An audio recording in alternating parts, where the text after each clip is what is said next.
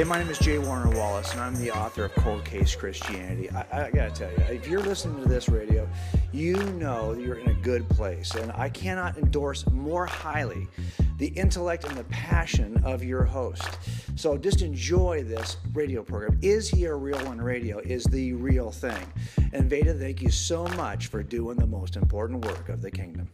Hello out there. This is Bobby Conway. You're listening to Is He a Real One Radio, and I'm now passing the baton off to my man Veda.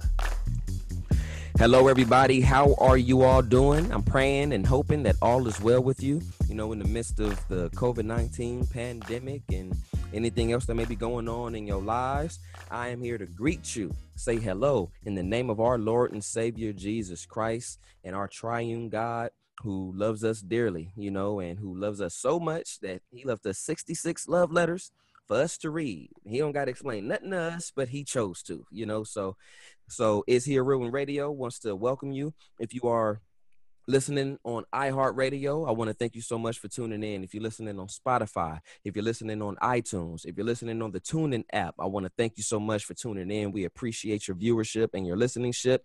And if you are listening and watching on YouTube, I want to wave at you. I want to wave at you. And as I introduce my uh and, and, Vince Bantu, you know, waved at you too, but you couldn't see him because he ain't on screen yet, you know. but Vince Bantu is our guest. Actually, Vince, you don't know this yet, but you're actually the first person to be on the show twice.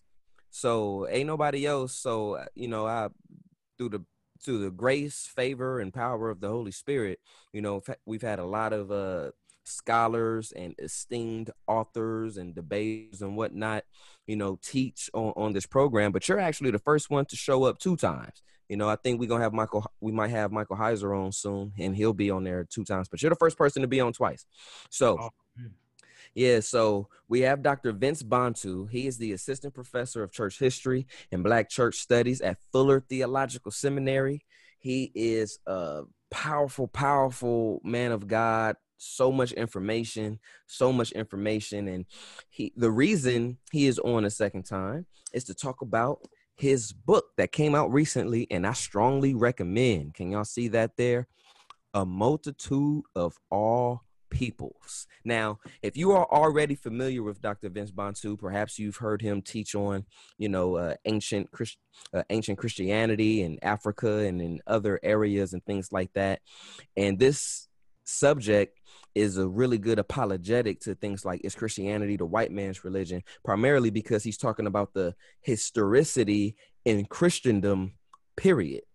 A lot of it, it there's some in Africa, there's some in other places, and this is all way before the transatlantic.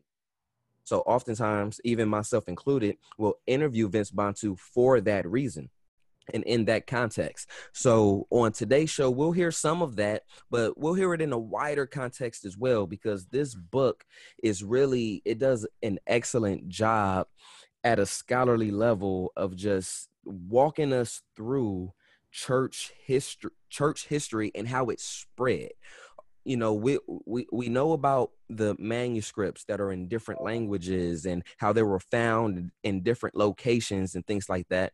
So that's a great you know way to know okay well christianity clearly spread in, in, in different ways if you can familiarize yourself with how manuscripts and bibles were put together in different areas and different time periods. But this book right here is a is a great area to just know of different leaders, different emperors and bishops and different locations. And some of it is in Africa, but some of it is in Syria, and we'll get into that. But I just want to strongly recommend this book before we get into it. So, Vince, would you like to introduce yourself further and say anything else about the book before we dive into it?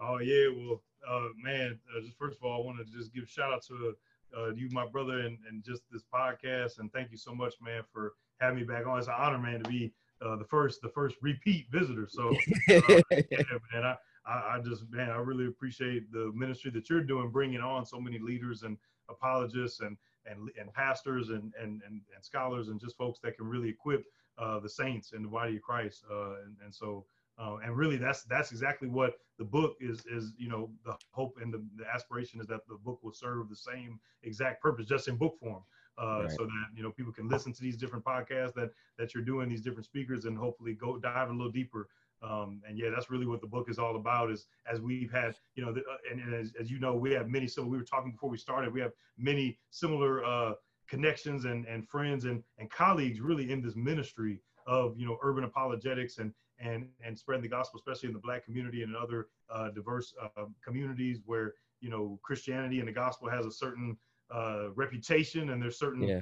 thoughts and issues that you run into. Um, but praise God that there's been so many people like yourself and and other like conferences, uh, podcasts, um, you know, uh, curriculum. There's so many different ways that that that the saints have risen up to address this uh, the, this issue in contextualized ways. And so, really, the hope is that the book can just be a supplement and just a partner to all this this kingdom effort, uh, so that maybe folks that are ready to can go a little deeper and dig deep. You know, it's meant to be kind of like a um, kind of like a halfway point in between like you know like a straight up academic book that people might not even get because it's too academic. Right. You know, right, right. You know, it's some in some university library, but it's also not like straight up, you know, kind of like everyday devotional type material either. It's kind of yeah, like yeah. somewhere in between. You know, that's the hope. It, nah, and you, you did a great job. That's exactly how it came off to me. You did a great job of you you did a great job in doing that. And you touched on something. I'll kind of just piggyback on something that you said to get us started, bro. Uh, because you mentioned the perception. Now, again, oftentimes when you're asked to speak somewhere, uh, do an interview on a on a radio show or podcast, a lot of times it's not only is is Christianity white man's religion, but that is you are like when that topic does come up, you are one of the top people who like who people like to request. And the reason for that is the you know is because of your ability to teach about church history uh, as it pertains to Christianity and the different areas that Christianity spread. But but I think that this subject is so much more bigger than that. Yes, that's important, particularly in the black community in America. Let's not act like it's not important. I think it's a ridiculous it I know it is a ridiculous objection, but we know that because we've studied it, right? And so many people haven't. But even before we get there, like why would you say that perception matters? Like I know that I, I know that again, it's important when that topic of is it the white man's religion comes up and I get that. But again, I think that the studies that you demonstrate in this book is so much bigger than that one objection. It is so much bigger than just one topic, you know, and perception does matter. Can you tell us why perception matters? Not just in the whole quote unquote white man's religion context, but just in general with people identifying uh, themselves in, in their Lord and Savior? Yeah, no, most definitely. I mean, you know, I think that I think perception matters first and foremost because because God says it matters, right? I mean, God in His infinite uh, existence communicates to us through like anthropomorphic methodologies. I mean, the Bible talks about God having eyes and ears and a nose and, mm. and a heart and all these kind of things that we can understand and relate to. And God incarnates himself uh, as a human being, fully God and fully man and God speak. He he God is eternally. You mentioned at the beginning that we serve the triune God.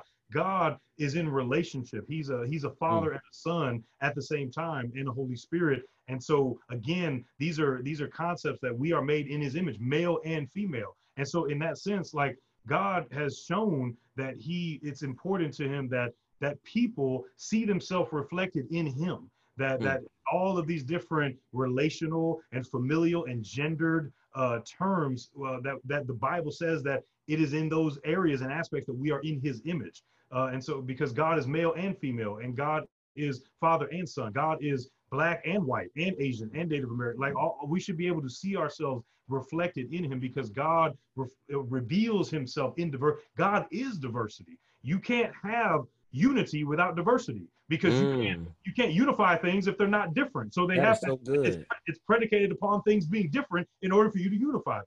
And and so and so it's important for uh, for all people for all peoples, the multitude of all people that we are, to see and feel ourselves reflected in God Himself uh, that we are made in his image, that blackness is a part of God's image. And so is uh, Native American and Asian and white and, and, and Hispanic. And every culture is all made in God's image, just like male and female are equally made in his image. And if we're not seeing that, if we're not feeling that, if we're not, if that's not being reflected in the way church is being done, um, then I'm not trying to let people off the hook necessarily, because again, at, at, the end of the day, all of us are held accountable for our response to the gospel message and God's pursuit of us in Christ Jesus.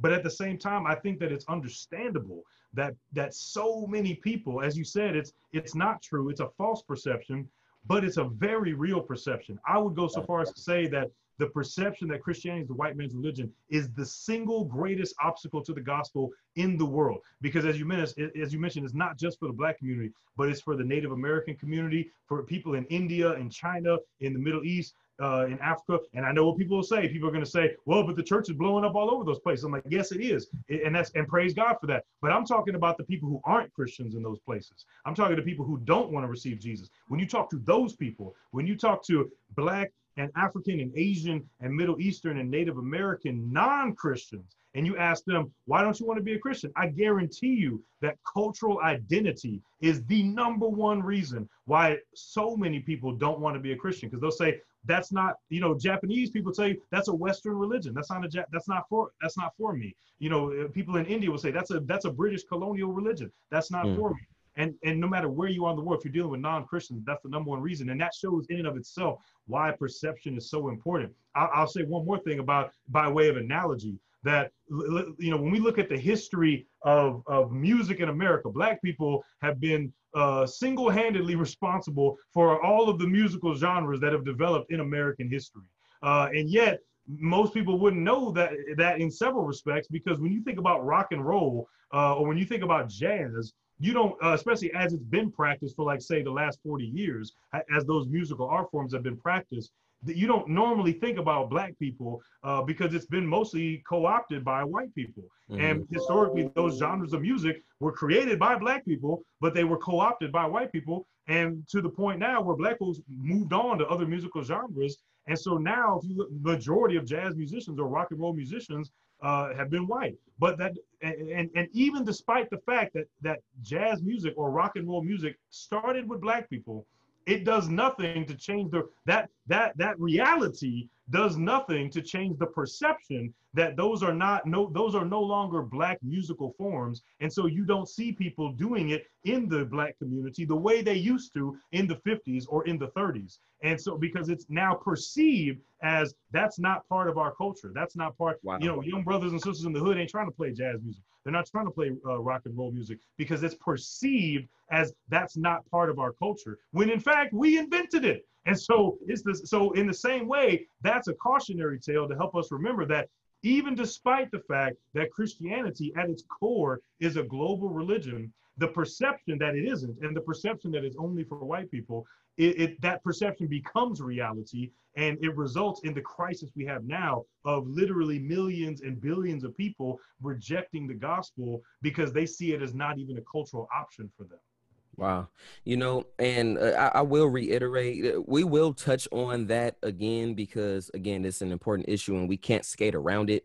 But if y'all hear me continuing to repeat that this study of cultural identity and and multiple uh, people and multiple uh, areas around the globe identifying themselves in Christ is much bigger than that. It's because I don't want people to hear this and think, okay, this is only about the um, white man's religion thing or only about black people. It's it's much bigger than that. Although in the context of Vince and myself, it's something that's super duper relevant. So we can't. anytime we talk about it, it's going to come up. I, before I move on, I'll even mention this. A large part of my training and start and starting in in Christian apologetics, you know, comes from, you know, the Jim Warner Wallaces of the world, the Frank Turek's, the Sean McDowell's, you know, the Gary Habermases, you know, uh, th- these great people who many people know and love and go, wow, these are excellent teachers, you know, Greg Koukl, you know, different stuff like that. Things that I learned from them, you know, I'm able to learn, okay, how to defend the gospel, the historicity of the Bible. Um, I'm equipped on how to, you know, talk about morality and things like that. Mm.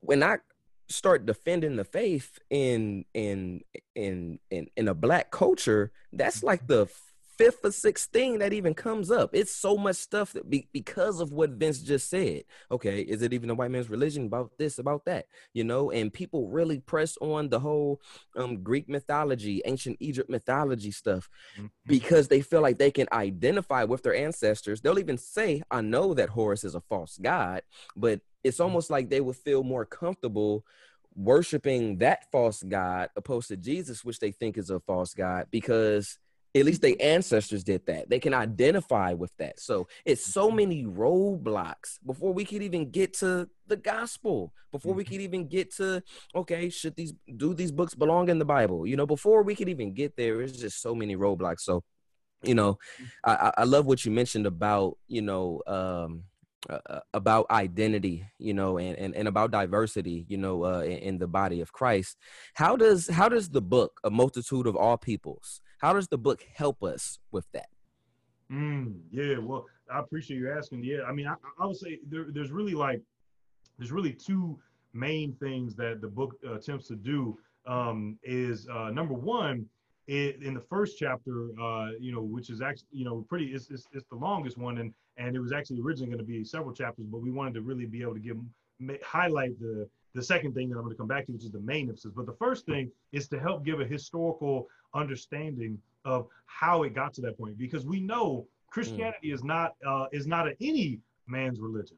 It's right. not, you know, again, if it was ever going to be any person's religion. It was going to be the Jews because the Jews, all yeah. the all the early Christians were Jesus was Jewish, apostles were Jewish, the all the the prophets before Jesus and and the the kings of Israel and the prophets of Israel were all Jewish. So if anybody, if Christianity was ever going to belong to any culture, the same way that uh, Hinduism belongs to Indian people, or that Islam belongs to Arab people, or that Navajo religion belongs to Navajo people, or um, and so on and so on. Yoruba religion belongs to Yoruba. Most religions are connected to one particular culture, and for that reason, they don't really spread outside of that culture. And if they do, like Islam, there's still a cultural deference that happens. Like anybody could be a Muslim, but you better learn how to speak Arabic uh, and you better start dressing like an Arab person. You better go visit Mecca, which is in you know Arabia, and and so there's still a built-in cultural supremacy even in Islam and many other religions as well. But Christianity is the only faith that is truly global, and that, and and that in its sacred text it, it smashes and obliterates smashes any it, yeah. attempt to say that this is for one people. The entire New Testament from Matthew to Revelation is is underlining the point that this, and actually the Old Testament does as well, that this is not just for Jewish people. That he said, I've called you to be a light to the nations. And, and, and again, the title of the book comes from the fact that Jacob said that his descendants will be a multitude of all people. Yep. And that Abraham said, God told Abraham, your descendants will be blessed. Uh, all, all seed will be blessed through your seed. And, and so Jesus is the fulfillment of that, or more specifically, the, the, the explosion and the expansion of the gospel into Gentile people, starting with Cornelius in Acts chapter 10 and going forward, that that's the fulfillment of that promise that was from the very beginning. And so, uh, and, and, not only that, uh, Acts 10 shows us that Gentiles are admitted into the covenant people of God by faith in Jesus Christ. And Paul makes it very clear it's not about circumcision, it's not about observing the law, because even we couldn't do that, but it's about faith in Christ. It's about circumcision of the heart by the Holy Spirit. That's what makes uh, that's what that's what brings one into becoming a true Israelite, so to speak, or being a true Jew is one the circumcised of the heart. And so, but not only that, but not only are non-Jews admissible and part of the body of Christ and part of the people of God, but they can still stay as they are. They don't have to culturally assimilate. It's not like they can say, well, yeah, you can become part of the people of God, but you have to get circumcised and you have to, you know, do all these Jewish customs. Say, no, you can actually not get circumcised. And that is a symbol for saying you stay a, a Gentile. But that doesn't mean that Jewish Christians will stop getting circumcised. They're going to, Jew, a Jewish Christian and a Gentile Christian in the Bible are brother and sister in Christ, and they're united in Christ. But that doesn't stop the Jew from being a Jew. It doesn't stop the Gentile from being a Gentile. Galatians 3.28, when he says there is no Jew or Gentile, that's not saying that Gentile identity is now null and void, or that Jewish identity is now null and void. What it's saying is that God does not love one of them more or prize one of them more. One of them is not more important than the other. Just like when he says there's no male or female, that doesn't mean we stop being a man or stop being a woman when you become saved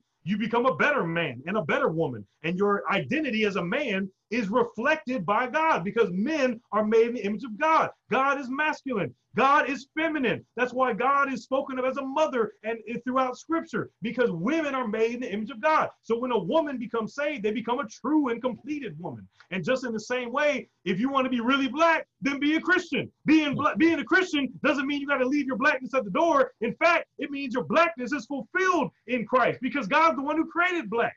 And the same goes for any other culture. That's what Paul said when a true Jew is not one who's only one inwardly. And so Paul is basically saying, if you want to be a real Jew, you be a Christian. And so right. it's the same thing that in Christ, our cultures and our identities are magnified. They're perfected and they are sanctified and purified and they are magnified. And, and it all goes to the glory of God. When, when John looked up in heaven, he saw a multitude of every tribe, nation, and tongue. And all of our differences are meant to just magnify the beauty of God. So we know that's the beginning of the story. So the first part of the book, the intention is to help us understand how did we get from that? How did we get from that beautiful Pentecost Acts 2 Holy Spirit falls down and every tribe, nation, and tongue is again magnified. It's not like everybody spoke Hebrew, everybody spoke Aramaic, but it said, right. no, each one heard him in his own language. When God's Spirit falls, barriers also fall and and people are reconciled but that doesn't mean that everybody acts one way. Everybody still acts their own everybody still embraces their own identity. How do we get from that to slave ships to you know manifest destiny to uh, mission boarding schools to slavery to slave religion uh, to colonial uh, globalized christianity? How did we get from there to there? The first book is basically meant to answer that question and describe how it how christianity went from uh, being a caricaturized by a global religion that, to then all of a sudden being perceived as a Western religion, which is not something that started uh, in the transatlantic slave trade and Western colonialism, but it's really something that was building up for a thousand years before Europeans ever decided to get on boats and go enslave people and take over people's land, so called in the name of Jesus. That was a process that had been developing. It wasn't just like someone turned on a light switch. So the, the whole first chapter is meant to help us get some historical background into what went wrong and how that happened. And hopefully it can be a cautionary tale for those of us in the church today to avoid those same kind of mistakes. And then the second thing is really the bulk of what the book is about is to look at the other side of the story, to look at the understudied, the underutilized, and the the aspect, the whole other African and Middle Eastern and Asian side of church history that's pre-colonial. Um, because again, as you mentioned, like a lot of different groups who are who who don't who reject the gospel, they will say it's a white man's religion. Now we could point to the real we could point to the fact that as Philip Jenkins says in his book, The Next Christendom, we could point to the reality that Christianity is actually, there's more Christians in the global south than there is in the global north. There's more in Africa and Asia and, and in uh, Latin America than there is in Europe or North America. But someone can always just push back and say, yeah, that's because of Western colonialism. And when you look at the church, majority of the churches in Africa, Latin America, and Asia, they came from Western missionaries and Western colonists who, um, those missionaries oftentimes uh, more times than not, were working with the colonists in stealing land and enslaving people. So, you know, that's that's still where it came from. And they can say that, you know, Christians of color today are just following a white man's religion in mass numbers. And it's basically, they can make the argument that Christianity, global Christianity today, is basically just a religious version of a Starbucks or a McDonald's or, or Disney. It's just more Western globalization spreading all over the place. And that's exactly why I wanted so much to focus in the in the in the majority of the book, in the second, third, and fourth chapters, on how Christianity grew specifically from the origins and how it continued to grow in Africa, in the Middle East, and in Asia way before Europeans ever st- stepped foot on any of those places to again set to rest any Oh no. You breaking up, bro. You breaking up. So oh, we no, missed. I, I, I, missed. The, yeah, I missed the last. I missed the last part of what you said. You remember the last few sentences you said?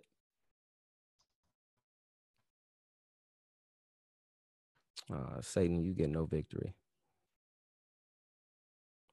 Oh no, I was just in Middle East and Asia uh, to show the other story uh, that has often been, you know, even in most seminaries and Christian colleges.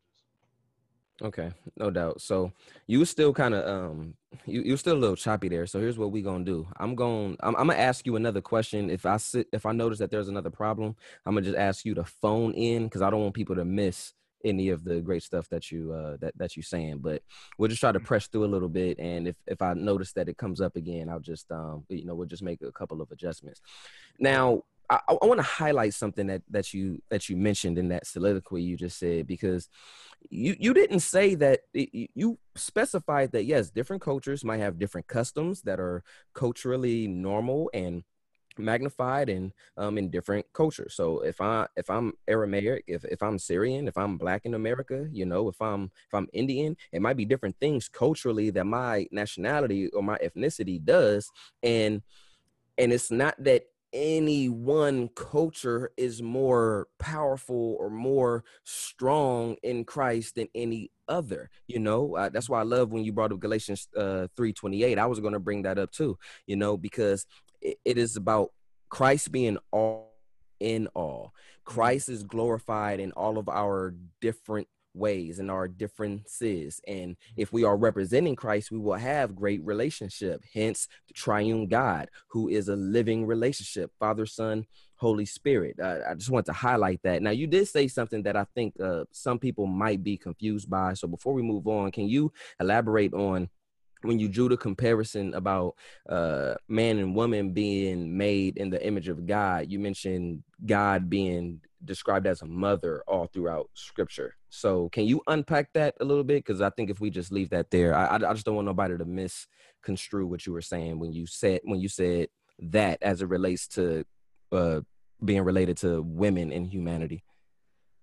Oh yeah, yeah. Well, you know, I think um, you know, I think that uh, when you know, again in Genesis, when it says that that uh, both male and female he created them uh, in his image, then um, then I think that that has to do uh, that that really kind of reveals um, the uh, you know the aspect about the, the you know really kind of what I meant about God being like you know being feminine or that that that God is you know if women are made in God's image, then that means that God also uh, is feminine and he is also masculine in the sense that if God, if men and women are created uh, in his image. And so, uh, and also just the other part about it, uh, I think the other thing I mentioned is also that an interesting thing that uh, that we that we could look at is the fact that in the in Hebrew, actually the the word for spirit, when it talks about the spirit of God, is actually or the spirit of God hovering above the waters, is actually a feminine word. And so, uh, for example, the the verb in Hebrew for hovering is actually in the feminine third feminine singular uh, tense.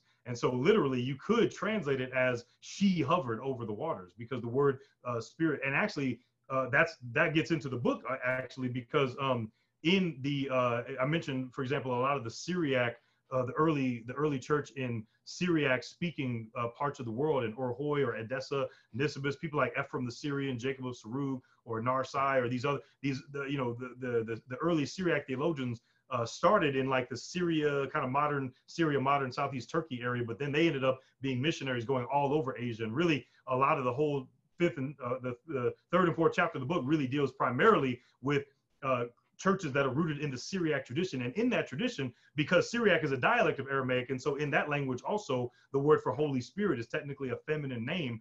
People, writers like Ephraim the Syrian, uh, who are, who's considered a doctor of the church in almost every major branch of Christianity, he will often refer to the Holy Spirit as a she, as a wow. you know, in the feminine tense. Uh, and then the other piece of it too is that again throughout Scripture uh, there are also images that liken God to uh, like a motherly type of creature, like uh, you know, like a bear, like Hosea uh, 11 and uh, Hosea 13 describes God as a as a mother bear who's robbed of her cubs. or you know, in Deuteronomy, God is described as a mother eagle protecting her her her eggs, and then um, you know, Isaiah talks about as a mother comforts her child, so I will comfort you. And so there's all, you know, I think in the, um, and talks about God being, you know, like it likens God's anguish to like a, a, woman in labor. And so, you know, I think in that in that sense, you know, again, if if women and men are equally made in the image of God, uh, then that means that uh, in that sense, uh, femininity reflects God and masculinity reflects God. And in the same way, culture also reflects God because God created us as different colors, and also, and this is where um, this is where I think some of our Reformed theologian friends uh, are helpful when they talk about the cultural mandate, right? The idea that it was part of God's creative intent from the beginning for humans to spread out and to create new cultures. That in the same way that God is the creator, that we also are lowercase c creators, and that our creative capacity and faculty are are part and parcel of how we are made in the image of God. And so that was so the, the diversity, the cultural diversity that we live in and the different languages, you know, against the idea, the common idea that I come across where people will say, well, actually, cultural diversity was all just a curse from Genesis 11 and Babel. Say, well, no, actually, cultural diversity was already happening in the chapter before in the Table of Nations. And, and also, if we look at Genesis 1 26, 27, uh, God's cultural mandate to fill the earth and to cultivate it, uh, to, you know, I mean, subduing it is one way of translating, but we can also say to cultivate the earth, to create culture, that God's intention by creating us with different colors and, and calling us to spread out and to fill the earth and to cultivate it, to create culture, and that that was already happening in Genesis 10 through the creation of different nations, then we see that create that cultural diversity, like gender, is uh, part of God's intent, and that God Himself, if male and female, and if every culture are all made in God's image, then that means that God in His person retains all of these different aspects of humanity. Wow, man, it's so much. Uh, man, every every every every time you answer a question, it'd be like five or six points. I'd be wanting to unpack, I, and I'll be like, which one do I like? Which one do I pick up from? Let's just uh, I okay so let's talk a little bit about how the how the perception of christianity did change at some point you mentioned that it didn't begin with the transatlantic slave trade so at what point did it progressively begin to change yeah that's uh, so you know in the first chapter uh and, and i could just like you know I, what i tried to do in the first chapter is really kind of uh summarize the the um the the the uh the as as my my friend and mentor Dr. Soong-Chan Rah will call it the West in his book The Next Evangelicals, and he talks about the Western white cultural captivity of the church, which yeah. basically means like again this perception of Christianity being white man's religion. How did that happen? How where at what point did white folks come and say this Christian thing belongs to us? We're the ones in charge of it. We kind of frame what it looks like, and that's honestly a reality that we still in large part are in today um, where did that happen? I try I try to kind of isolate to three developments uh, in church history, and the first one uh, starts really with the Roman Emperor Constantine, which is actually kind of a um, a, a, topic that comes up a lot in doing apologetics in the black yeah. community, right? Mm-hmm. Constantine is one of the favorite topics to talk right. about. And, and again, a lot of these different uh, religious movements and a lot of these ideologies that are that are hostile to the gospel in our community or that resist the gospel or reject it, uh, a lot of them love to draw on Constantine, and a lot of them are kind of a mix of like truth mixed with falsehood, and yeah. kind of you got to kind of yeah. separate them because like yeah. a common thing that people will say is that well, you know, uh, what's that? Oh, nothing. I, I, I said like the books in the Bible. They say, well, you know, Constantine decided what books belong in the Bible. Yeah, Constantine decided what books belong in the Bible. Uh, you know, and, and, everything is the Council of Nicaea. You know, the Council yeah. of Nicaea, Constantine decided what books to the Bible. Never mind the fact that the Council of Carthage had a council, you know, almost a century before, and that's in Africa, by the way, that had a, a council almost 100 years before Nicaea, and they had already talked about what the Bible canon was. But yeah, they'll say Constantine decided everything, and you know nobody ever believed that Jesus was God until the Council of Nicaea. So it was all an invention by the Roman Emperor so that he could go out and he could dominate the world in the name of Christianity. Now, you know, there's a lot of falsehood in that, but there's a there's a grain of truth into that because what what I focus on in the book is not that not not that Constantine or you know uh, that he invented the you know Christian doctrine or he invented the gospel or he invented or he invented the Bible canon. But what I do point to is that he uh, and not even actually so much him, but more so actually the Roman Christians around him. Uh, they are really the ones that invented the idea that um, that Christianity was essentially Rome, a Roman thing. That uh, that that that Christianity, as it was practiced in the Greco-Roman Empire, became seen as normative and as dominant, and the uh, the, and, and also the the uh, the effect of that, or the other side of that coin, is that Christians outside of the Roman Empire then began to struggle with and be faced with the false question of whether of, of between are they a Christian or are they a whatever they are, whether they're Nubian or, or Persian or Arabian or Indian or whatever. If they were not in the Roman Empire, a, a, a dynamic began because Christianity was now seen as the Roman religion. Then people who weren't Roman were forced to, you know, wrestle with the question of, well, am I going to be a Christian or am I going to be who I am ethnically? Now, again, again, biblically, that's not a question anybody should have to answer. That's not even a valid question because you shouldn't have to think about, am I a Christian or am I black? Am I a Christian or am I uh, Lakota? Am I a Christian or am I Japanese? Right? That's that's not a question anyone should even have to answer. But because of white supremacist Christianity and the white captivity of the church, that is a question that non-Western, non-white All right, man. I, I don't want to miss nothing you saying. I don't know if you're still talking. I don't know if you're still talking, but I don't want to miss nothing you're saying because you're saying some really good stuff.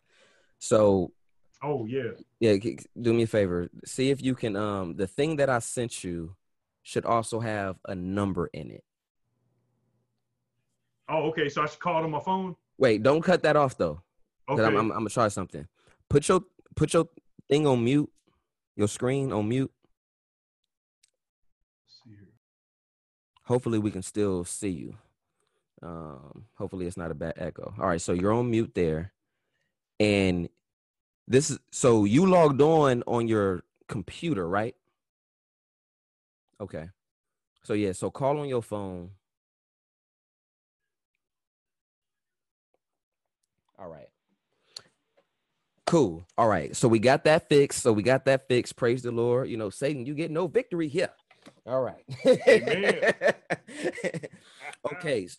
So when you cut off, man, I don't even remember the last thing you uh, said. Do you remember what the last thing you said? I know the question was we were basically discussing westernized christianity and how that imagery began and i recall you mentioning how no one should ever have to say well you know i'm indian but i'm also christian. Like you shouldn't ha- they shouldn't have to choose between the two. I'm black but i'm also christian. Or am i uh, do i got to choose between being chinese and being christian? Uh, you said something else mm-hmm. after that but that's kind of the last thing that i fully remember. Yeah yeah. No that's exactly right um no that, that that's yeah we were talking about kind of like when did that whole dynamic happen yeah. where you know Christianity became seen as a Western you know white religion? Um, and I would say that uh, you know I was talking about Constantine and you know the different uh, you know um, kind of ways in which during the fourth century Christianity started to become seen as a Roman religion and how that had that adverse effect.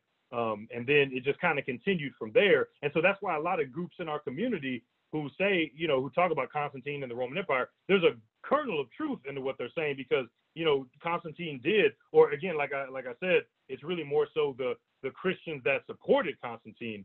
Uh, they were really, you know, they they really represented uh, him as like kind of this savior, as this um, uh, you know God's agent in the world, and they they really kind of bought on to kind of the Roman uh, nationalistic perception of it, Rome being like the the light in the world and the the the civilizing force to all the barbarians and they would kind of they kind of syncretized that with christianity and said well constantine must be god's agent in the world so there's mm. it's really actually you know um it's really actually hard to say what constantine himself believed or what he what he thought but it's more in theologians like eusebius and uh and and other folks like later on augustine in, in two cities who were showing kind of how christians in the roman empire began to see the Roman Empire's will and God's will as one and the same thing. So again, talking about a cautionary tale for Christians in the United States today, but we ain't gonna get into that.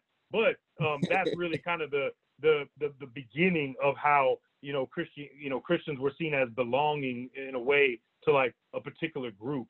Um, and again, that made it really difficult for uh, for Christians in other places, um, you know, to to continue to be uh, part of their culture. I'll just read um, I'll just read an excerpt, uh, you know, from, um, you know, uh, from uh, actually the Acts of the Persian Martyrs, and um, the uh, this is a good example in history to show that because this is this is a Syriac text that was written throughout like the fourth and fifth and sixth century of Christians in the Persian Empire uh, who were the who were kind of the the biggest victims of this kind of Romanizing and Westernizing of Christianity. They were the one of the first ones that had to had to wrestle with that false question of are you a Persian? Because again, the Persia was the main enemy of the Roman Empire.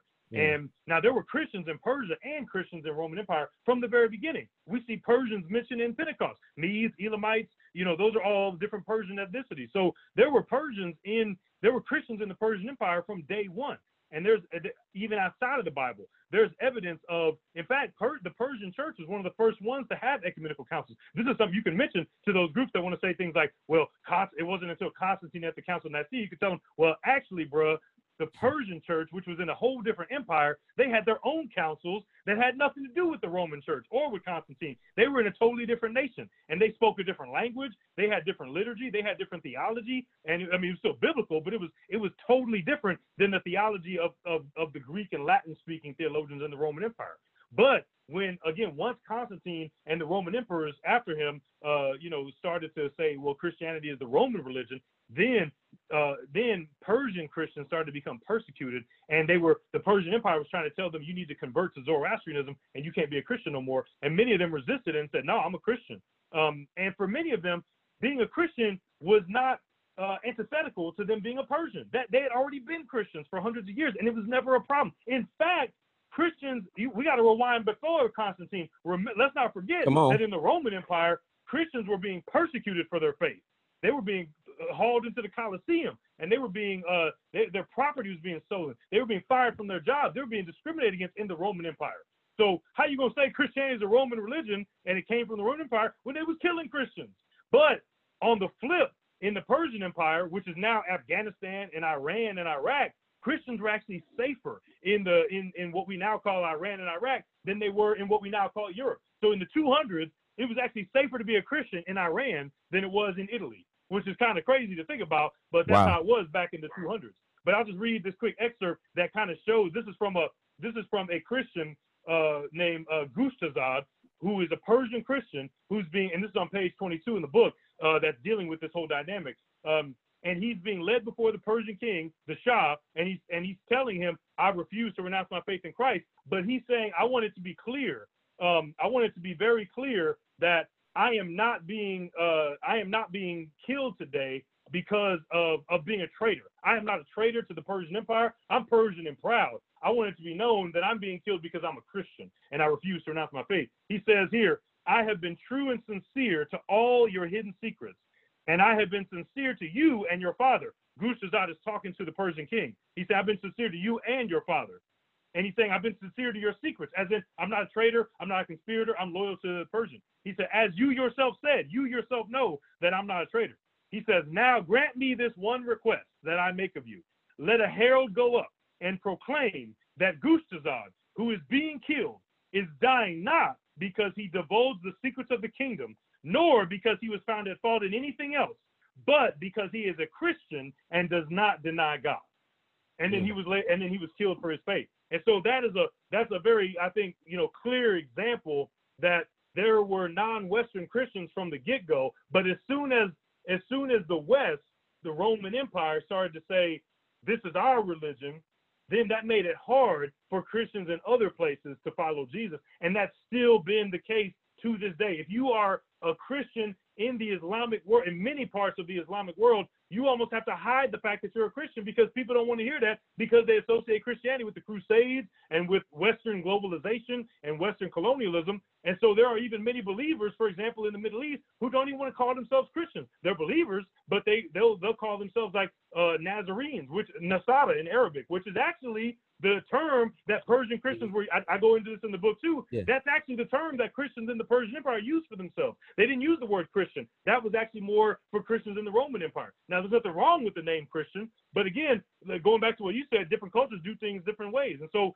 who, who's to say that we have to call ourselves Christians versus Nazarenes or versus Masihi, which is actually another name that was in other parts of the Islamic world in the Middle East and even in Ethiopia. That was another name, which basically means little messiahs, which means the same thing as Christian. Because what does Christian mean? Christian means one of the Christ. What does Christ mean? Christ means Messiah, the anointed one. So to say you are a Christian means you are one, of, you are a follower of the Christ. And to say you are a Messiah, or it means you are a follower of the Messiah, of the Mashiach, of the Messiah, of the Messiah, the anointed one. And so again, you know, uh, that, uh, all that to say, I'm getting off track, but that, that's an answer to your question of like that's really how how the problem started uh, back in the fourth century.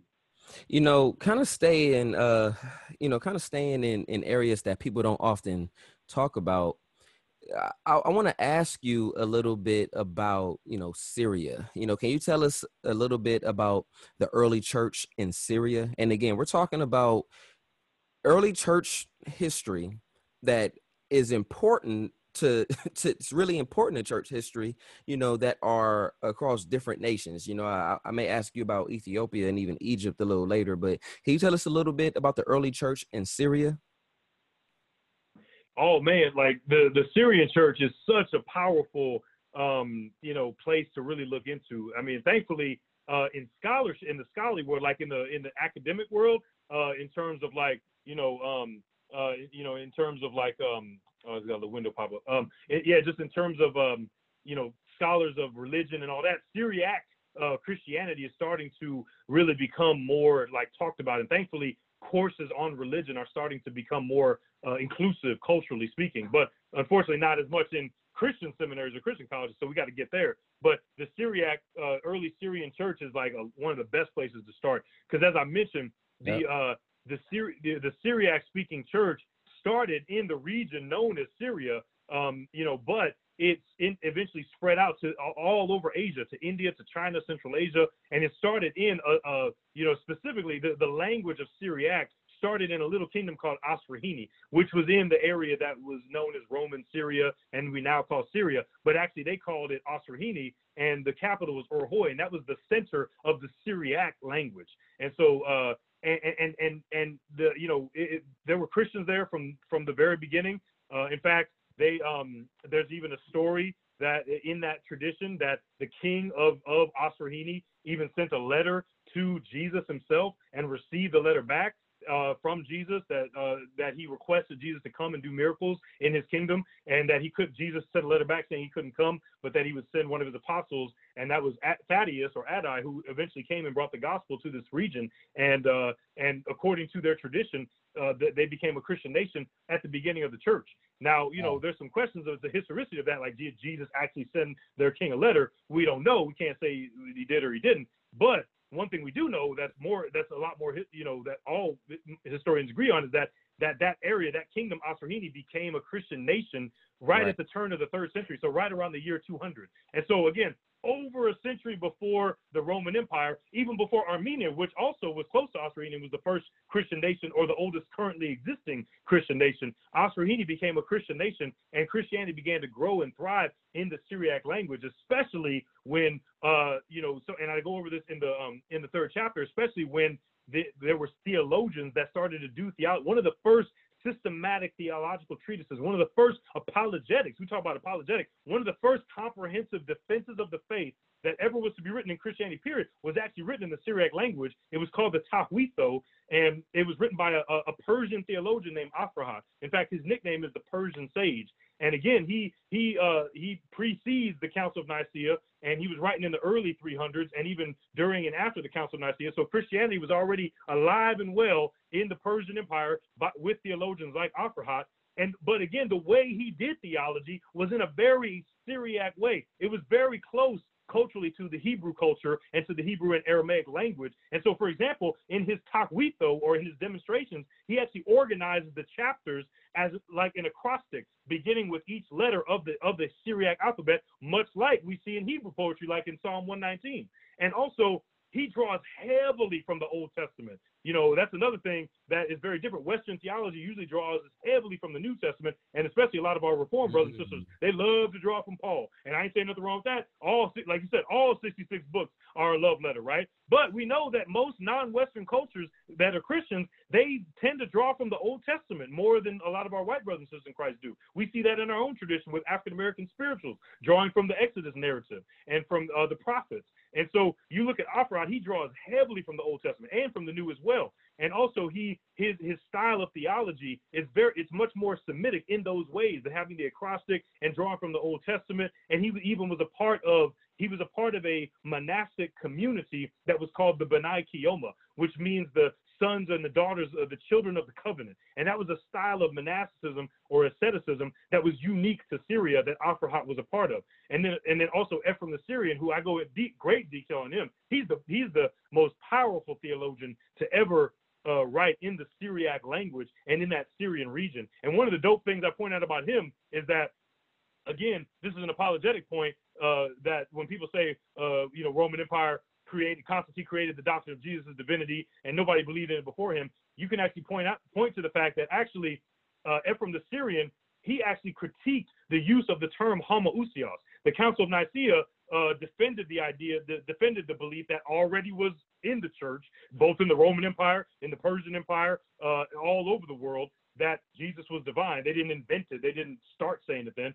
Christians all over the place had believed that, but they that if anything, that was the first time a Christian had said that Jesus wasn't divine, which was Arius. So the Council of Nicaea in the Roman Empire reaffirmed that Jesus is divine, um, but again, Christians in other areas like the Persian Empire or Arabia or India, they weren't tripping off of that because they already knew Jesus was divine and they were already in those places. So they can't say that it came from the Roman Empire because it was already elsewhere. Not only that, but Western Roman and then later European, later, you know, North American, like Western theology has not been the only way to do theology, has not been normative, even though it always presents itself that way. Because the Council of Nicaea said, you got to say Jesus is homoousios. He is the same essence, homoousios. He is the same essence as God the Father. Now, that's fine. That's not a biblical term. And, you know, but it's fine if you want to use that term to articulate the biblical doctrine of Jesus' divinity. That's cool. But Ephraim the Syrian, who is, a, again, the most famous Syriac theologian from the fourth century, he defended uh, in his own way in his own culture he was already clear on the fact. And most christians in his area were clear on the fact that jesus is divine.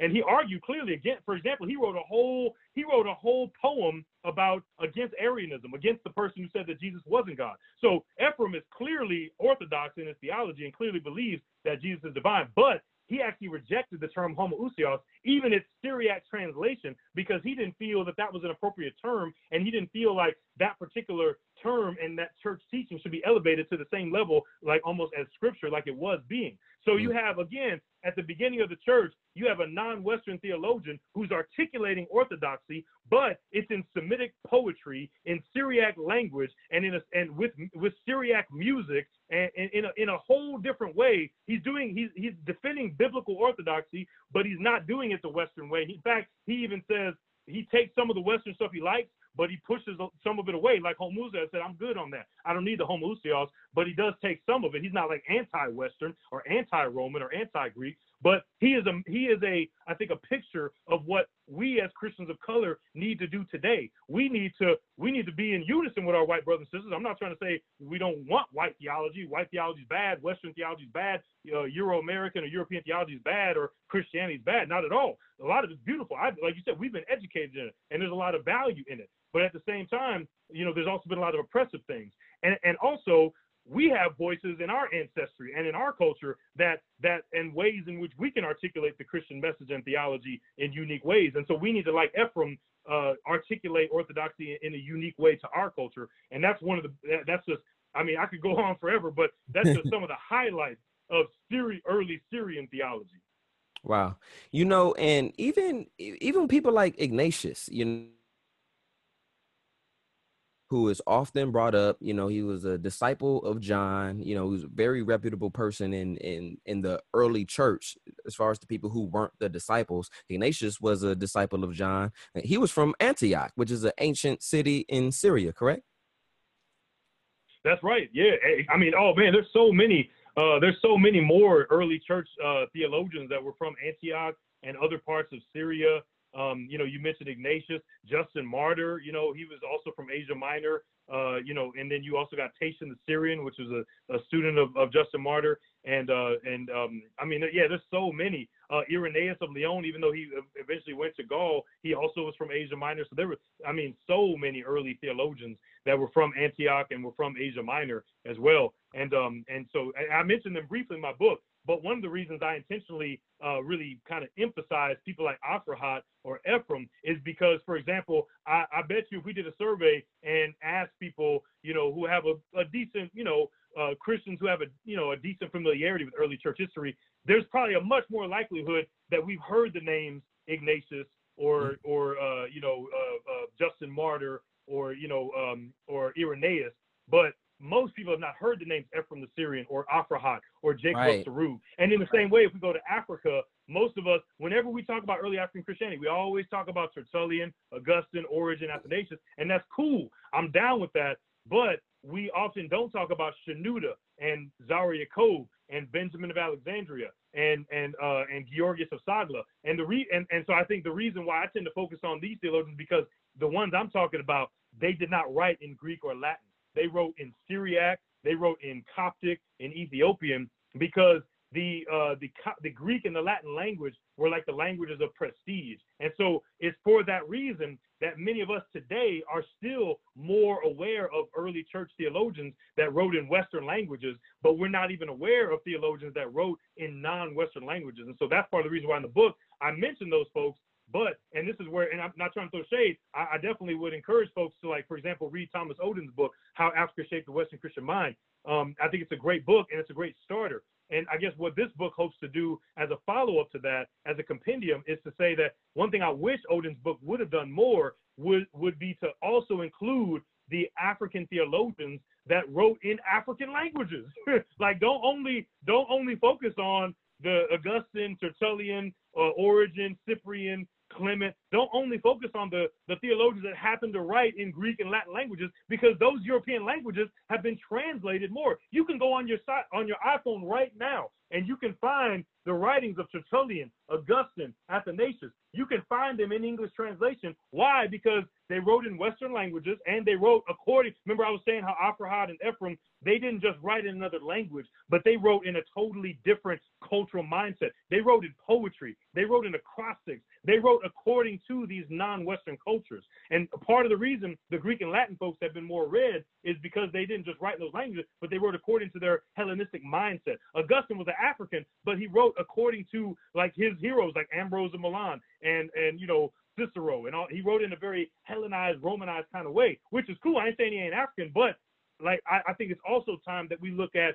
African theologians who wrote in African languages according to African cultural mindsets. And that's why I really I mean again, yes, there's there's a whole lot of other folks that we can look at, but um but again, you I mentioned you can go on your phone and get the writings of Tertullian or Ignatius or or or or or, or Cyprian or whoever, but you cannot go on your phone and get the writings of Shenouda or of Zar Yaakov or of Ephraim the Syrian or Aphrahat, you know, just at the at the click of a button like you can with the other ones. And that in and of itself is white supremacy. That in and of itself is westernization in Christian theology. The fact that non-Western sources are so much less available. So that is exactly why this book is exists to help us know those those other names that have been left out. Now, I- was actually just about to ask you if you could actually teach us a little bit about Shenouda uh, and how Shenouda is important in church history, important church writings, even as it relates to the to the ancient uh, Egyptian gods objection that we often hear. You know, Shenouda has writings that even said, "Woe to those who worship the sun," right? Like he's even like he, he's even saying, you know, that Mhm. that's not a good look, right? So can you teach us a little bit about Shenouda? Where is Shenouda from, and why is Shenouda significant? Why should we know about him? Oh yeah, no, that's a great question. Um, you know, yeah, like Shenouda is Shenouda is important for world history. Like, let's just forget, let's for a second imagine that we're not Christians and that we don't have any kind of religious, you know, bi- bias or whatever else. Like, let's just say we're historians, or let's just say we're a teacher at a at a school or at a university, and we value, um, you know, as most people do, whatever the religion are, we value the languages and the literature of the entire world, right? Um, Shenouda is important just on that basis alone, in that he is the single most prolific Egyptian writer in the history of Egypt. That's that's important in and of itself because Egypt is one of the ancient, most ancient civilizations in the world. Everybody's interested in Egypt. Everybody wants to know about Egypt all over the world because it's one of the most ancient civilizations. And and most people don't even realize that its most prolific author, the single the single author who mo- who wrote the most in the Egyptian language was a Christian. was a theologian. Hey, That, I mean, that in and of itself is why Shenouda is important. I, I, I want to jump in real quick and, and feel and please feel free to give us more background on Shenouda. But that's exactly why I asked you uh, Mhm. a- about Shenouda. Now, in case y'all didn't hear him and his passion, let, let y'all hear from a second voice. Okay, history tells us this isn't even this isn't just our Christendom here speaking. History tells us that the most significant Egyptian author of late antiquity was a Christian. All right. not just of late antiquity, ever. so that includes that includes the pharaonic time. That includes the the the late Egypt, Middle Egypt, Ptolemaic Egypt, Persian Egypt, late antique Egypt, like you said, midi- it, in the history of the Egyptian language, in its three thousand year history, he is the he is Wow. the most voluminous author in the history of that language. Wow, man. So this is and, and and stuff like this is why this book is important, right? Like this is why uh this is one of the many reasons why books like this and this conversation is important. That's why it's called a multitude of all peoples and we get an opportunity to familiarize ourselves with very important people in church history and history of the world who are really significant who are from different areas that you know that, that, they aren't just from rome and, and things like that right? And it's not just the names that we commonly hear. I don't want to keep you too long vince. I could literally talk to you for weeks and i know you could talk about this for months if you know if, if, if you wanted to. Uh, i got a couple more for you. Uh, can you can you teach us a little bit about emperor decius? I hope i'm pronouncing uh, the name correctly. Uh, emperor decius and why is his role in history important in this discussion Yeah, well, um, I think I, I mean I think um, you know Decius might be uh, you know he was a third century uh, emperor like in the you know around 250s, and he was as we mentioned earlier he was greatly uh, persecuting Christians. Um, you know Christian in the Roman Empire Christians were persecuted. Now I mentioned also that Christianity is just as old in the Persian Empire as it is in the Roman Empire, Right. and and also other areas as well like Armenia and Arabia and all that kind of stuff. But but um but but Chris, persecution in the Roman Empire of Christians went kind of in waves, and one of the most intense wave of persecution was from Emperor Decius around in the mid 250s, and that actually sparked a uh, kind of a, a big controversy in the North African church, um, you know, between like Cyprian and Novatian, and you know, uh, around whether or not Christians should be, um, you know, uh, can be forgiven if they renounce Christ during persecution. So that's another piece of Af- just of African history that's Wow. really important. Um, and so, uh, and so, you know, that, and that, and that, that, and that connects actually to, in a way, to what you asked about Shenouda, because I, I, I mentioned, and I'll just say briefly, Shenouda is important to know about because he's the, for anybody, even like a, even a non-Christian should know about him because he's, like I said, he's, he wrote more Egyptian literature than any other Egyptian in Egyptian history in the Egyptian language. Now, I mean, of course, in more modern times, there's probably people who wrote more in Arabic, but I mean, in the Egyptian language, Coptic is the Egyptian language uh, in its final phase before it became an extinct language. And and he is its greatest author. He was a monastic leader in uh, southern Egypt. Uh, and, and he had a big old monastery community, uh, and, and communal monasticism really was born in Egypt, and he was one of its most important leaders. But he also wrote a lot of different sermons and treatises about monastic life and also about Christian spirituality and about demonology. As you mentioned earlier, he wrote he wrote copiously against Egyptian religion. So these Kemetic and, and, and conscious people talking about, well, we need to go back to our Egyptian roots. I'm like, well, if you go back to our Egyptian roots, you go find Jesus because Egyptians, on, when man. they heard the name of Jesus, when they heard the name of the Hebrew Savior who lived in their country as a refugee, as a child, when they heard that he died on the cross and rose again for our sins, they walked away from Horus, they walked away from Isis, and they didn't see it as a copy. Neither did the Egyptians that continued to practice their traditional religion. That nobody was looking at that like, oh, these Christians are copying off for us. If anything, they were saying we don't like those Christians because they're so different from us. The biggest difference was the fact that they said we don't pray to a bunch of gods. We pray only to Jesus. He is the only person that we worship. And whereas Egyptian gods, they'll pray to anything. They'll pray to Egypt people, you know, and they'll pray to, you know, uh, Assyrian gods, Nubian gods, Egyptian gods, Greek gods, whatever will get my crops to grow, whatever will get my wife pregnant, whatever will defeat me and ba- defeat my enemies in battle, I'll pray to it. And Christians are saying we only pray to Jesus. And that's why Shenouda was so keen to help people understand the difference between being a Christian. And he was Egyptian. He again, he was the biggest Egyptian writer, and he was also uh, they he he and many other Christians were persecuted. Going back to Decius, Also in Egypt, especially under Diocletian, who was another Roman emperor who persecuted Christians, Egyptians were some of the the most like ride or die soldiers that was defending the gospel when Romans were persecuting them. And not only that, but Roman Christians were persecuting them. Because again, that's another apologetic thing to use is that uh, Egyptians like Athanasius, they continue to defend the doctrine of Jesus's or of Jesus's divinity, even when Constantine sent him into exile, and Constantine's son sent him into exile. And so Egyptians have been going through persecution from day one, from Roman emperors like Decius and, and Diocletian, then from Roman Christians who uh, who you know didn't even want to uphold the doctrine of Jesus divinity, or who had a different Christology from them later, and then later on by Muslims. But Shenouda was again in this long history of Egyptian Christian history and oppression.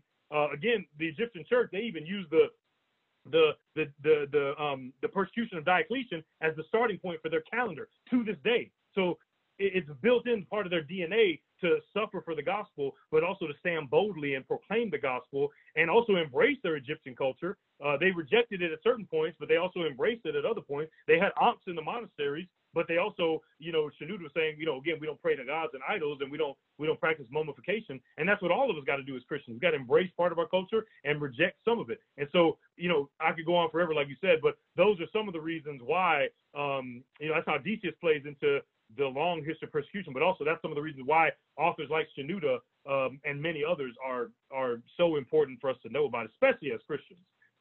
Wow, man. So I got a couple more for you before uh before I let you go. I want to ask you a little bit about I want to ask you a little bit about Ethiopia you know, because, you know, I've talked before, you know, I've, I've talked about, you know, Ethiopian manuscripts and things that we have that go as early as a, I, I think the number currently is AD 600 or something like that, which isn't the earliest, but it's still, you know, early enough to know that we have Christian literature, particularly in the, in the Ethiopian language. And of course, you know, there's King Ezana, you know, from the, uh, or in the AD 300s, you know, but mm-hmm. you mentioned in your book that we can know historically that Ethiopia became a predominantly Christian nation in the fourth century? How do we know that historically?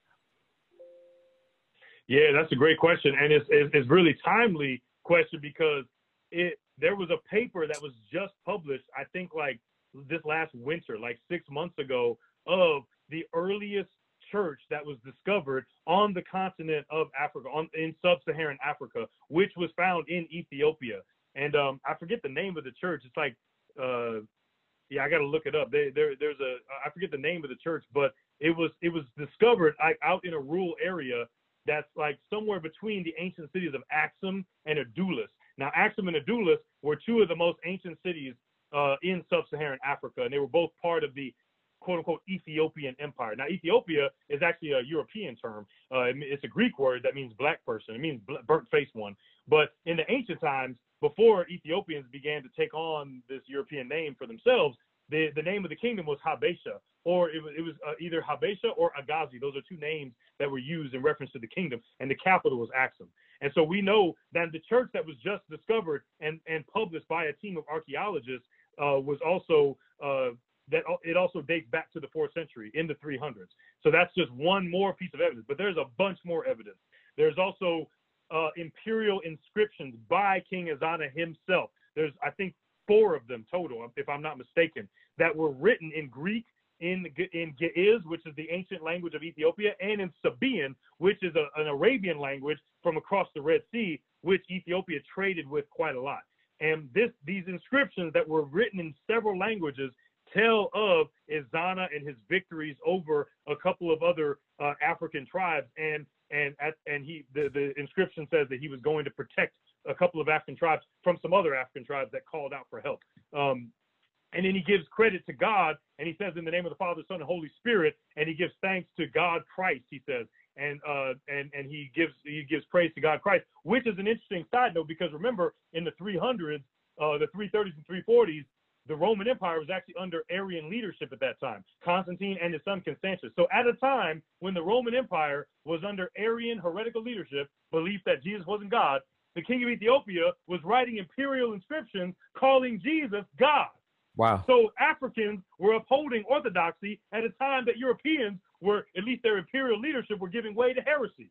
So Wow. you can't nobody say that this stuff came from uh, the you know from the white man from from because the missionary that brought the gospel to Ezana was from Syria. He was from Tyre. Name was Frumentius, and he brought the gospel. And here's the irony: we often I was just actually reading a book earlier today, and it's so often the thing as black people that Christianity started for us in slavery, but Christianity started for us again in North Africa, Egypt, in Nubia. It started freely, but with Ethiopia, there's a there's a there's an irony in the fact that not only did Christianity not start for us as the slaves, but actually in Ethiopia, Christianity came in by a slave. But it was a Assyrian who was the slave, and it was the Africans who were the slave owners who heard, who heard the gospel from a Middle Eastern slave, and the king of Ethiopia, Ezana, believed freely in the gospel and freely embraced Christianity as the religion of Ethiopia. And we know that not only from imperial inscriptions in Ethiopia by Ezana, not only from churches that have just recently been discovered that are from the 300s, but we also know it from Athanasius' own writings in his his apology against Constantius, who was the Arian emperor of, of Rome at the time. Uh, uh, Athanasius and Constantius wrote letters to each other about Frumentius and about Ezana, how he became a Christian king. And also, we know it from uh, Rufinus, who was a Roman church historian and tells the story of Frumentius. So there are multiple authors, all from the 300s, and there's archaeological inscriptions and buildings that are all make it extremely clear, without a doubt, that Ethiopia was a Christian nation in the 300s. Man, I'm so glad I asked you that question. You said something. I, I can you repeat something because I don't I don't want nobody to miss that. I don't even want to repeat it in my voice. I want you to say it. You said that there was a slave owner who received the gospel from a slave. Now the the knock is almost always that Christianity spread because of we had the sword. First of all, do your research, like they always like to tell Christians, you know, do your research. First of all, do your research. But that is a very important point. That is a very important point. If, if you think about this in African history, that there is a slave owner who heard the gospel from a slave, from a person who literally was not the person in power at that point, the person who had the authority. However, the slave owner received the gospel and and heard. Can can can you repeat that one more time? Elaborate on that real quick, and that Mhm. can be what we close on. Yeah, no, that's I I I I'm glad you see the the importance of that point and the irony of that point for those of us on this side of the Middle Passage and those of us on this side of Jim Crow and mass incarceration Right. and uh, and colonial Christian slave ships that uh, in the fourth century, right? In the fourth century, a thousand years before any of that stuff, Yeah. that one of the oldest sub-Saharan African civilizations in the world, Ethiopia, or Agazi as it called itself at that point, that Ethiopia was one of the most powerful nations in antiquity.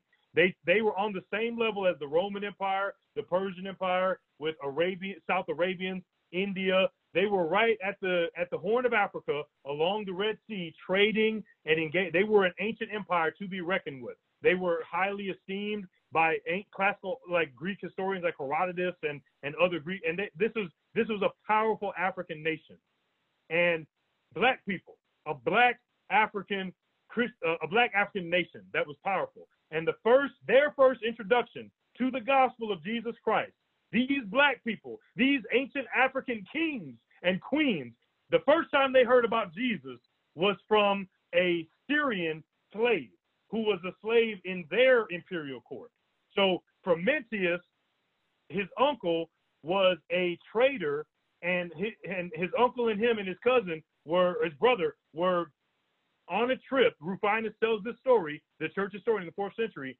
They were on they were they were on a sea a, a, a sea trading trip, and they became uh, attacked. They got attacked by pirates, and his uncle was killed. And the two boys, Frumentius and Aedesius, these two Syrian boys, were taken as slaves into the imperial court of Ezana. And Ezana was a prince at the time, a young man. And his parents were the king and queen. And these African kings and queens and princes had two Syrian slaves who were Christians.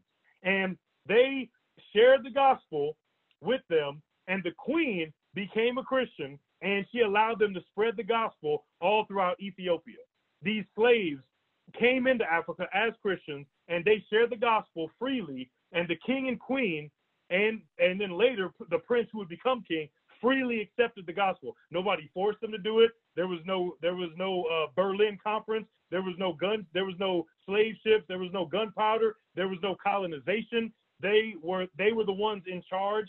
These were this was an ancient African kingdom that heard the gospel from a Syrian slave and freely believed in Jesus Christ and freely accepted Christianity as the national religion, and in so doing became the first African Christian nation. And not only that, but wow. they are also the first. They're the only African nation, the only black country, not just African, but even in the even in the Caribbean, they are the only black country to this day to have never been colonized. The oldest black Christian country in the world is one of the only oldest black countries. Period. Is also the only one never to have been colonized why don't more people know this? I mean, a because they haven't read your book. because you know, like the uh, what is it? Those infomercials. You know, if you love what he's saying, trust me when I say, wait, there's more. you know, but it's like, wow, man, just hearing you say all this stuff and highlighting it and then elaborating it, it's just so fascinating in two contexts. I won't lie. It's it's fascinating in general about when we think about the multitudes of all peoples, all of these very influential people who wanted to do things to spread the gospel, or even some of them, they're influential people, they wanted to do things to silence the gospel. But no matter how you slice it, it's one person from over here, one person from over there, this person from over here, whether they're pro Christianity or trying to silence Christianity, we see that it is on the radar of all of these gospel still continue to spread across so many nations and this is in the first few centuries that we've had. You know, I think the latest comment, the oldest thing that I brought up in this particular conversation was in AD 600 or something. Matter of fact, I think that's something that I just said. I didn't even ask you about that. I think everything I asked you was in the AD 300s or the 400s, the latest, you know, and, and mm-hmm. wow, I mean, just look at how much God has spread his word and the works of Jesus Christ and the power of the Holy mm-hmm. Ghost. Like, how do you not hear just get excited? Like, oh my goodness. Oh mm-hmm. Vince, is it any mm-hmm. man? I I'm not gonna keep you all day. I promise you I could if I wanted to. Is, is it anything that is, is there anything that's like on your heart or on your mind that you want to mention? Or maybe it's something that you mentioned already but you just kind of want to highlight make sure people get is there any any last word of, of that sort that you want to mention? Man i just man i just appreciate this time and this conversation and and i would just summarize man like both me as a pastor and as a scholar like the the the goal of all of this is to help us uh, understand that we are made in God's image. You know, I, I went through identity struggles as a young person where I felt like my my urban West Side St. Louis hood culture was just wrong, and and uh, God used like Christian hip hop folks to minister to me and help me understand that like who I am is a part, who I am culturally is a part of our God, maybe, and it's a part of God, like we talked about earlier. Like all of the diversity with which He created humanity is a reflection of the divine, and so to and so the the passage that God spoke to me on was the same thing he told Peter when God told Peter, kill and eat. And Peter said, No, surely not, Lord. I've never touched anything unclean. And God told Peter, Do not call unclean what I have made clean. And God has made a multitude of all peoples. And, and even though because of the history of racism, we we have a you know uh, you know we, we have a common belief that there are certain cultures that are you know uh, more Christian than others or certain you know uh, you know certain things can't be brought in. Uh, I, I just want to encourage people to know that through the power of the Holy Spirit, uh, all these you know all of our cultural identities can be redeemed and are brought into the heavenly multitude that John saw in the eschaton. And so I want to encourage everybody else: do not call unclean what God has made clean. Do not hate yourself. Don't hate your natural hair, your natural skin color, your natural culture, your vibe, your flow, your language, your swag, like whatever your culture is, whatever your tradition is, it's a part of the heavenly multitude, and we cannot hate it. We cannot despise it. Yeah, there's things about it that's got to be transformed, but that's true for everybody. But there's also part about it that's an integral part that God is pulling into Himself, and and it's all to His glory. It was made to glorify Him, and that's what it's all about. So let's glorify God by loving ourselves and embracing who we are. Man, you got me happy right there, man. You got me, you got me happy right there. Praise the Lord, bro. Praise the Lord. So listen, y'all, listen. This book, this is your first uh, official book. I know we've all been asking you, man, write a book, write a book, write a book. You know, this is your first official book. I know you got another one in the works. Listen, Yep, two. two in the works. Praise the Lord, man. Yeah. Listen, y'all, if y'all enjoyed this interview, a fraction of how much I have, get this book. Get it. I promise you, you will be blessed. You will be informed. If you're listening to this and you're not a believer, because Vince, you know, we do have listeners who aren't who aren't believers who tune in, and I praise the Lord for that. But Mhm. look, check this out. If you're not a Mhm. believer and you're not convinced yet or whatever, but you're a person who does their research, get the book, bro. Get the book. Mm. This is all facts. Like this is facts, historical facts. And man, this is just a very powerful piece of work. Thank you so much for sharing uh fractions of it on Is Here Ruin Radio, Dr. Vince Bantu. And I strongly recommend this book. And also, you know, it, it, it- even if it's just support, first of all, you're going to be blessed. So get the book. But also support people like Dr. Vince Bantu, y'all. Support him. You know, you know, let his book show up on the on the top seller list because folks like this who have a passion, they'll speak as much as possible, as long as possible, and, and sharing the gospel of Jesus Christ. Man, you know, you know, let's pour into this brother. So, uh, again, Dr. Vince Bantu, thank you so much for your time. I highly recommend the book, A Multitude of All Peoples. And as we always ask, and before I even say that, I like to mention this. You may or may not be reformed, but we should all be informed. And this book is a Mhm. perfect way to do that. So, once again, as we always ask y'all, is he a real one? Yes, he is. And the he that we talking about is Mm. Jesus, y'all. A, A, Amen. Yeah.